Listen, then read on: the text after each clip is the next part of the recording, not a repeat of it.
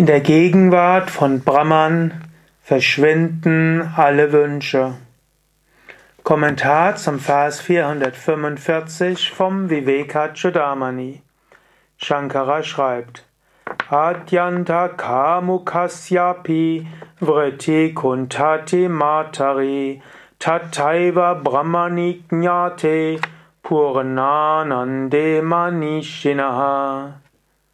Selbst bei einem ausgesprochenen Lüstling vergehen in der Gegenwart der eigenen Mutter alle sexuellen Gedanken.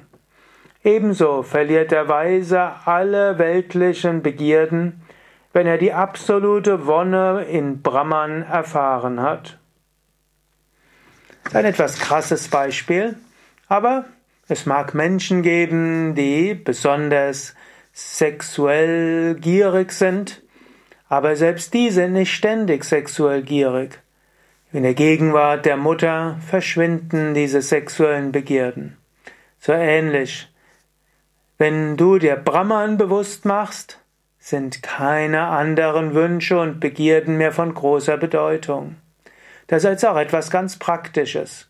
Angenommen, du hast irgendwo einen großen Wunsch nach etwas und du bist irgendwo sehr verärgert, dass du nicht bekommst, was du willst, halte einen Moment inne und sei dir bewusst, hinter allem ist Brahman.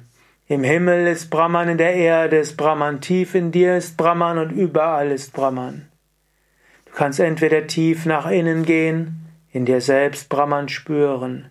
Und du könntest auch sagen, an der Oberfläche meines Geistes sind jetzt Wünsche und Begierden. Und ich bin frustriert, dass ich es nicht bekomme. Aber in der Tiefe meines Wesens, jetzt und jederzeit, Satchitananda, Sein, Wissen und Glückseligkeit. Oder du kannst auch sagen, auf der Oberfläche meines Geistes Wünsche, aber ich weiß, in der Tiefe meines Wesens bin ich das Bewusstsein in dem gesamten Universum. Alles ist in diesem Universum eingeschlossen.